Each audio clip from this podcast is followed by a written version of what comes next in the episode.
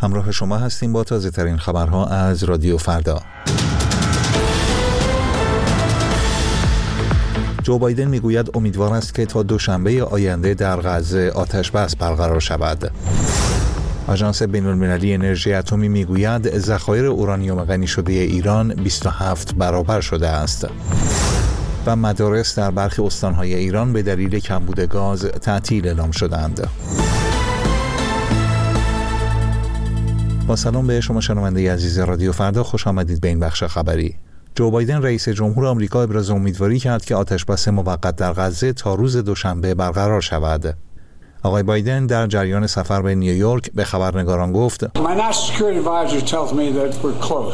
مشاور امنیت ملی من گفت که در آستانه توافق هستیم. نزدیک شده ایم اما هنوز به سرانجام نرسیده. امیدم این است که تا دوشنبه آینده آتشبس خواهیم داشت. مذاکرات مربوط به آتشبس در روزهای اخیر در پاریس و دوحه با حضور نمایندگانی از آمریکا، اسرائیل، قطر و مصر در جریان بوده است. به گزارش خبرگزاری رویترز، مدیر کل آژانس بین‌المللی انرژی اتمی در تازه‌ترین گزارش خود هشدار داده که ذخایر اورانیوم غنی شده ایران به بیش از پنج هزار و پانصد کیلوگرم رسیده که بیست و هفت برابر بیش از سقف برجام است. همچنین بنابر این گزارش، ذخیره اورانیوم شصت درصد غنی شده در فصل گذشته حدود هفت کیلوگرم کاهش داشته است. متیو میلر، سخنگوی وزارت خارجه آمریکا، در پاسخ به سؤالی درباره این گزارش گفت: ما همچنان به طور جدی نگران تداوم توسعه برنامه هسته‌ای ایران به روش‌هایی که هیچ هدف غیرنظامی معتبری ندارد هستیم، از جمله ادامه تولید اورانیوم با غنای بالا.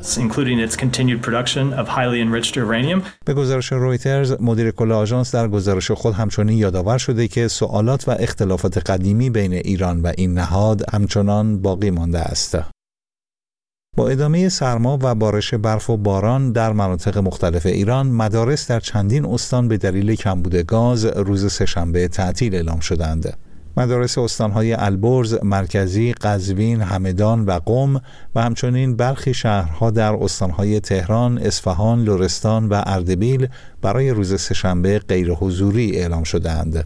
در شماری از استانها نیز ستادهای مدیریت بحران تصویب کرده‌اند فعالیت ادارات با یک ساعت تأخیر و با رعایت حداکثر صرفه‌جویی در مصرف گاز آغاز شود. بر اساس پیشبینی سازمان هواشناسی، هوای سرد و بارش برف و باران تا پایان هفته جاری در بیشتر مناطق ایران ادامه دارد. گروه‌هایی از بازنشستگان شرکت مخابرات در ادامه تجمعات هفتگی خود موسوم به دوشنبه‌های اعتراض در شهرهای مختلف از جمله تهران، اصفهان، اهواز، ارومیه، خرم‌آباد، بندرعباس و رشت تجمع کردند. از جمله خواسته های این معترضان اجرای همسانسازی و اجرای آیین‌نامه سال هشتاد و نه است.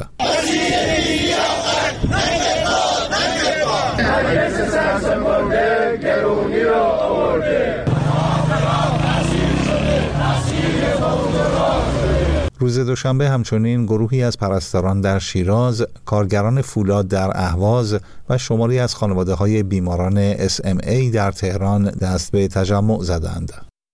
و به گزارش پایگاه اطلاع رسانی دولت ایران، روز دوشنبه هیئتی از حکومت طالبان با سفر به شهر چابهار با مقام‌های جمهوری اسلامی دیدار کردند و طرح احداث یک ساختمان به نام برج فاخر با حضور آنها افتتاح شد. بنابراین گزارش، سفر این هیئت به منظور شرکت در مراسم افتتاح این طرح و همچنین مذاکره درباره افزایش تعاملات ایران و افغانستان صورت گرفت. حسن کاظمی قمی، سفیر جمهوری اسلامی در کابل که هیئت طالبان را همراهی می‌کرد، بدون ارائه جزئیات گفت: یک میلیون افغانستانی در ایران کار می‌کنند و قرار است همکاری در راستای ساماندهی این نیروی کار انجام شود. به نوشته پایگاه اطلاع رسانی دولت، طرح احداث یک برج بیست و پنج طبقه در چابهار با سرمایه‌گذاری سی و پنج میلیون دلاری یک شرکت افغانستانی انجام می شود. در پایان این بخش خبری سپاسگزارم که رادیو فردا را برای شنیدن انتخاب کرده اید.